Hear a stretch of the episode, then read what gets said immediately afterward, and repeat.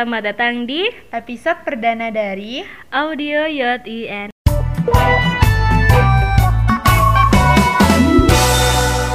Nah, Audio Yot INF ini merupakan konten podcast kami di mana kita akan membawakan pengalaman atau pemahaman terkait toxic relationship. Nah, buat episode pertama ini kita akan ngobrolin mengenai toxic relationship dalam hubungan asmara bersama dengan saya Aulia dan saya Devina. Tanpa banyak cincang lagi, yuk kita mulai. Enjoy guys.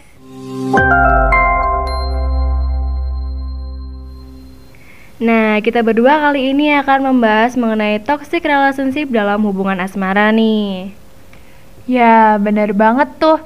Tapi kalau ngobrolin tentang toxic relationship nggak seru nih kalau cuma berdua. Jadi hari ini kita kedatangan tamu seorang mahasiswi psikologi dari kampus UB. Siapa ya kira-kira? Wah, siapa nih? Siapa?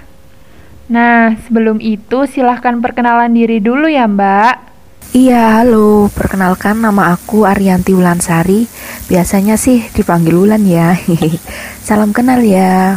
Halo Mbak Wulan. Sebelumnya terima kasih ya Mbak udah mau podcast bareng kita berdua nih. Iya, sama-sama. Jadi Mbak, topik kita kan sekarang mengenai toxic relationship nih. Menurut Mbak sendiri, pengertian toxic relationship itu kayak gimana ya Mbak? Oke, kali ini kita akan membahas mengenai apa itu toxic relationship. Toxic relationship menurut aku ya merupakan suatu hubungan yang sedang dijalani oleh sepasang kekasih yang memiliki dampak tidak baik bagi kebahagiaan maupun bagi kesehatan mental salah satu pihak. Sangat disayangkan, banyak orang yang sudah menjadi korban dari hubungan yang toksik ini dan mereka tetap bertahan dengan pasangan mereka. Bisa jadi karena mereka sudah terlalu sayang dengan pasangannya, ataupun karena takut akan mengakhiri hubungannya. Wah, sayang banget ya Mbak. Tentunya bagi mereka yang tetap bertahan di hubungan tersebut. Terus, kalau untuk ciri-cirinya sendiri, apa aja tuh Mbak? Karena masih banyak pertanyaan seperti apa saya ini, termasuk memiliki hubungan toksik atau enggak ya? Hei, iya sangat betul banget. Disayangkan sekali ya jika dalam suatu hubungan itu sudah masuk dalam kategori toxic relationship. Lalu untuk ciri-cirinya ada beberapa ciri dari toxic relationship ini. Seperti satu, tidak pernah merasa cukup. Karena pasangan yang toksik akan membuat seseorang menjadi seorang manusia yang serba kekurangan, seperti tidak cukup cantik atau ganteng, tidak cukup baik, tidak dapat mengayomi, tidak cukup pintar maupun merasa tidak layak untuk bersanding dengannya. Hal ini akan terus-terusan dilakukan yang akan membuat korban merasa semua yang dilakukan selalu salah dan selalu merasa perlu membuktikan kontribusi korban agar akhirnya diakui oleh pasangannya. Lalu yang selanjutnya itu susah menjadi diri sendiri. Hal ini kan menjadi ciri khas dari toxic relationship. Usaha mati-matian yang korban lakukan demi menyamakan level dengan pasangannya dapat membuat korbannya rela berubah menjadi orang lain. Lalu yang selanjutnya yaitu direndahkan. Hal yang paling sederhana dan langsung bisa korban amati yaitu dari komentar-komentar yang dilontarkan oleh pasangannya. Mungkin pasangannya pernah berkata seperti, masa gitu doang kamu nggak bisa sih? Terus yang selanjutnya yaitu dijadikan kambing hitam. Seperti setiap ada konflik, pasti si korban selalu merasa sebagai sumber masalahnya. Padahal korban sebetulnya yakin dan tahu pasti itu bukan kesalahannya. Yang selanjutnya yaitu terisolasi dari dunia luar. Mungkin posesif sering dianggap sebagai tanda cinta, namun kenyataannya tidak. Pasangan yang posesif dan terlalu suka mengatur akan berusaha sekeras mungkin untuk mengucilkan korban dari keluarga maupun teman dekatnya.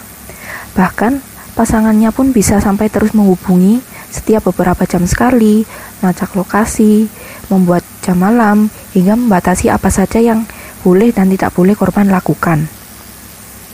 Lalu yang selanjutnya yaitu selalu dicemburui tanpa alasan. Rasa cemburu yang muncul pun biasanya nggak berkaitan dengan hubungan pasangan dengan orang lain, tapi juga menyangkut mengenai karir hingga penghasilannya. Dan yang terakhir yaitu buruknya komunikasi.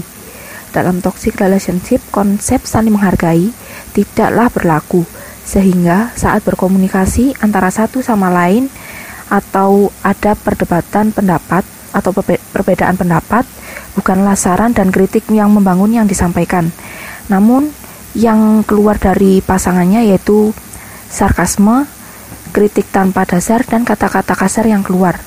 Hal ini kemudian berujung pada enggaknya pasangan tersebut untuk saling berbicara.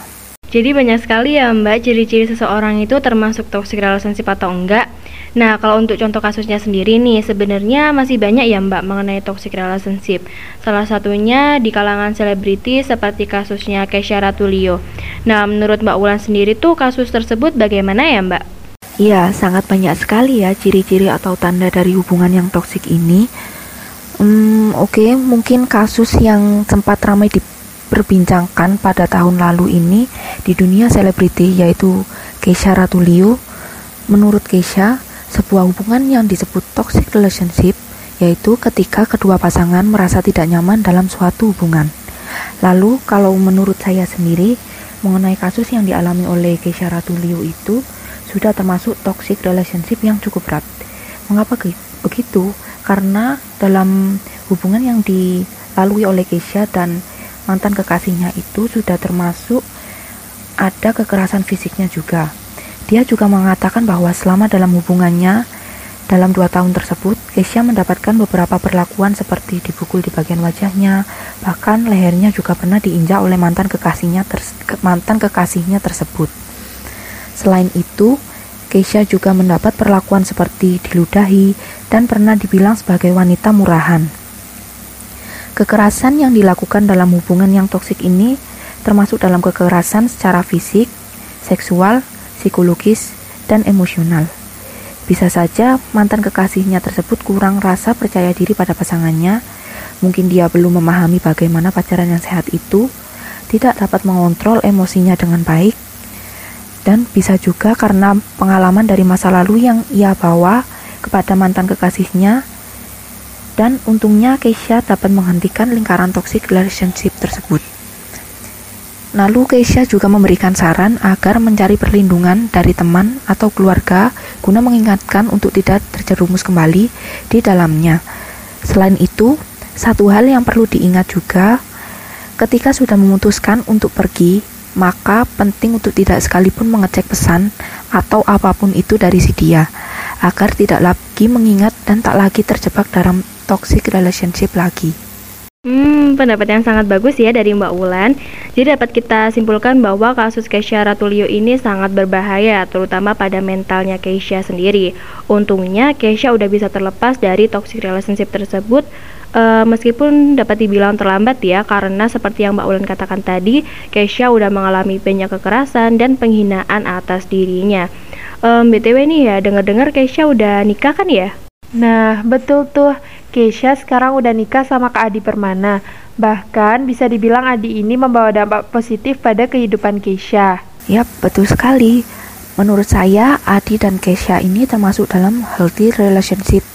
Terlihat dari dampak positif yang diberikan Adi dan begitu juga sebaliknya. Apalagi setelah mereka berdua menikah, terlihat sekali aura-aura kebahagiaan dari wajah mereka. Ya, kita doakan saja semoga mereka bahagia selalu dan pernikahannya langgeng selama-lamanya. Amin. Move on dari cerita Keisha Ratulio nih guys. Selain yang diceritain sama Mbak Wulan tadi, kira-kira apalagi ya dampak toxic relationship? Ada yang tahu nggak? Kalau aku sih taunya toxic relationship itu bahaya banget ya tentunya. E, salah satunya bikin stres, sakit hati, terus bikin kita jadi insecure dan bahkan bikin kita jadi sakit-sakitan karena mental kita yang nggak sehat tuh. Mungkin lebih jelasnya Mbak Wulan bisa memberikan pendapatnya ya. Silakan Mbak. Untuk dampaknya ini sendiri itu meski ciri-ciri toxic relationship lebih sering menjerat ke wanita, tidak menutup kemungkinan juga hal tersebut bisa dialami oleh pria. Toxic relationship dapat berpengaruh terhadap kesehatan mental seseorang. Semakin lama seseorang berada dalam hubungan yang toksik ini, maka semakin besar resiko yang akan dialami, seperti merasa stres berat, depresi, dan gangguan kecemasan yang tidak hanya pada kesehatan mental. Toxic relationship juga tidak baik untuk kesehatan fisik. Pengaruhnya kesehatan mental akibat toxic relationship pun akan berdampak pada sistem kekebalan tubuh menahan perasaan, terutama rasa marah dan kesal, seperti yang banyak dilakukan oleh orang yang berada di dalam toxic relationship yang dilaporkan dapat mempengaruhi kesehatan jantung dan pembuluh darah. Seseorang yang berada di dalam hubungan toksik memiliki resiko lebih besar terkena penyakit jantung. Hal ini termasuk serangan jantung yang parah yang mana jika dibandingkan dengan mereka yang tidak menjalani hubungan yang toksik ini. Toxic relationship umumnya berlangsung hanya seumur jagung. Namun, bukan berarti keluar dari jeratan ini merupakan perkara yang mudah. Agar bisa melakukannya, seseorang perlu terlebih dahulu mengenali ciri-ciri dari toxic relationship yang sedang ia alami. Ketika kesadaran telah terbentuk, maka jalan untuk meninggalkan hubungan yang toksik ini akan semakin terbuka lebar. Hmm, serem banget ya dampak toxic relationship ini. Jauh-jauh lah ya kita-kita dari toxic relationship. Eh, tapi nih ya, kan masih ada tuh orang-orang yang belum paham banget mengenai toxic relationship. Kadang juga ada yang nggak sadar bahwa mereka sudah terjerumus dalam hubungan yang toksik. Biasanya sih gitu itu sudah terlanjur sayang sama pasangannya. Jadi mereka tuh menganggap pasangannya selalu benar dan kadang menyalahkan dirinya sendiri. Nah, betul tuh. Sering banget aku lihat bahkan ada beberapa temanku tuh ngerasain hal ini. Nah, maka dari itu penting banget kan buat kita tahu dan belajar lebih dalam mengenai toxic relationship ini. Yap, setuju banget tuh. Aku juga setuju banget loh mengenai hal itu. Oh uh, ya, back to topic nih. Ada nggak sih beberapa solusi dari Mbak Wulan agar terhindar dari hubungan yang toksik? Atau untuk teman-teman kita yang ingin keluar dari hubungan toksik yang mereka jalin. Oke, beberapa solusi agar kita tidak terjerumus dalam toxic relationship. Yang pertama, apakah kamu menikmati hubungan satu sama lain dan adakah chemistry di antara kalian? Lalu yang kedua yaitu adanya kesesuaian dengan pasangan kamu. Yang ketiga, jangan takut sendiri atau stigma takut menjadi jomblo. Yang keempat, membuat pertimbangan yang tepat sebelum menjalin sebuah hubungan dengan orang lain atau dengan pasangan kalian. Lalu yang kelima yaitu jangan mudah puas jika kamu mendapatkan pasangan yang lebih baik. Yang keenam, carilah pasangan yang dapat membuatmu mengekspresikan semua hal atau dapat membuat hari-harimu menjadi lebih bahagia atau berwarna gitu ya. Oke, yang ketujuh yaitu menumbuhkan rasa saling menghormati dengan pasangan kalian. Yang kedelapan, memastikan bahwa pasangan kalian dapat dipercaya. Yang kesembilan, menjalin komunikasi yang baik dengan pasangan. Yang kesepuluh, memilih pasangan yang selalu terbuka dengan kalian. Dan yang terakhir yaitu memastikan bahwa pasangan kalian selalu membicarakan masa depan dengan kalian-kalian. Oke? Okay? Wah, solusi yang sangat bagus ya dari Mbak Wulan. Semoga aja penjelasan tadi bisa membantu teman-teman YTNF. Iya, pasti dong. Aku juga berharap begitu. Amin. Um, for your information nih guys, kalian pernah nggak sih mengalami toxic relationship saat pacaran? Kalau aku sih, alhamdulillah belum pernah ya. Ada sih patah hati, nangis, tapi ya gitu, nggak mengarah ke hubungan yang toksik. Alhamdulillah ya kalau aku masih belum pernah ngerasain toxic relationship. Uh, kalau Mbak Wulan sendiri pernah nggak ngalamin toxic relationship saat pacaran? Hehehe, gimana ya? Pernah sih, aku juga pernah berada pada posisi tersebut yang mana pada hubunganku itu dulu pasangan aku kayak tidak pernah ngerasa cukup. Soalnya si dia ini kayak ngebuat aku jadi orang yang serba kekurangan. Yang mana hal ini terus-terusan dia lakukan dan ngebuat aku kayak ngerasa semua yang aku lakuin itu selalu salah dan selalu merasa perlu membuktikan sebuah kontribusi gitu. Selain itu, aku juga susah banget jadi diri sendiri. Soalnya, aku harus selalu memperhatikan apa yang dilakukan dan diucapkan dia karena takut banget gitu ngelakuin kesalahan di mata dia.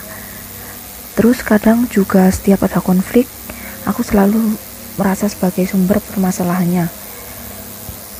Padahal aku sendiri tahu pasti itu bukan kesalahan yang aku lakuin sepenuhnya.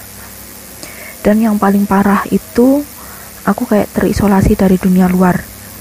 dia itu posesif banget dia juga berusaha kayak ngasih batasan aku sama temen aku bahkan sampai pernah tiba-tiba tanpa pengetahuan aku itu dia nge-unfollow semua akun cowok-cowok di Instagram aku kadang kalau aku nggak sengaja apa gitu yang berhubungan dengan temen cowok dia marah-marah nggak jelas terus dari situ aku ngerasa nggak nyaman dan bebas untuk bersosialisasi sama siapa aja kecuali sama dia itu sih sedikit cerita dari pengalaman aku kayaknya bukan cerita ya malah kayak curhat gitu ya.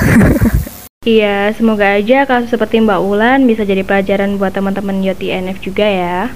Jadi bisa dibilang toxic relationship ini membawa dampak yang besar ya Mbak dalam kehidupan kita.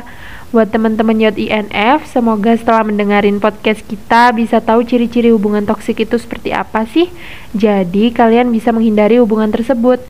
Nah, tapi nih buat kalian yang udah terlanjur ada di hubungan yang toksik, kalian bisa tuh segera keluar dari hubungan itu. So, jangan takut untuk ninggalin dia karena kesehatan mental kalian tuh lebih penting, guys. Nah, itu mungkin sekilas obrolan santai kita mengenai toxic relationship. Sebelumnya, terima kasih banyak untuk Mbak Wulan sudah meluangkan waktunya untuk ikut podcast kita hari ini ya, Mbak. Iya, terima kasih banyak Mbak Wulan. Semoga podcast kita dapat bermanfaat buat teman-teman YOT INF. Amin. Semoga bermanfaat ya dari apa yang aku sampaikan itu tadi dan juga dalam suatu hubungan alangkah baiknya jika kita mengenal lebih dalam dahulu pasangan kalian itu bagaimana dan agar dapat membangun hubungan yang sehat. Terima kasih banyak teman-teman yang sudah mendengarkan podcastnya. Sampai jumpa kembali. Amin. Amin. Buat teman-teman YINF, terima kasih sudah dengerin podcast kita sampai akhir. Sampai jumpa di konten kita selanjutnya ya. See you.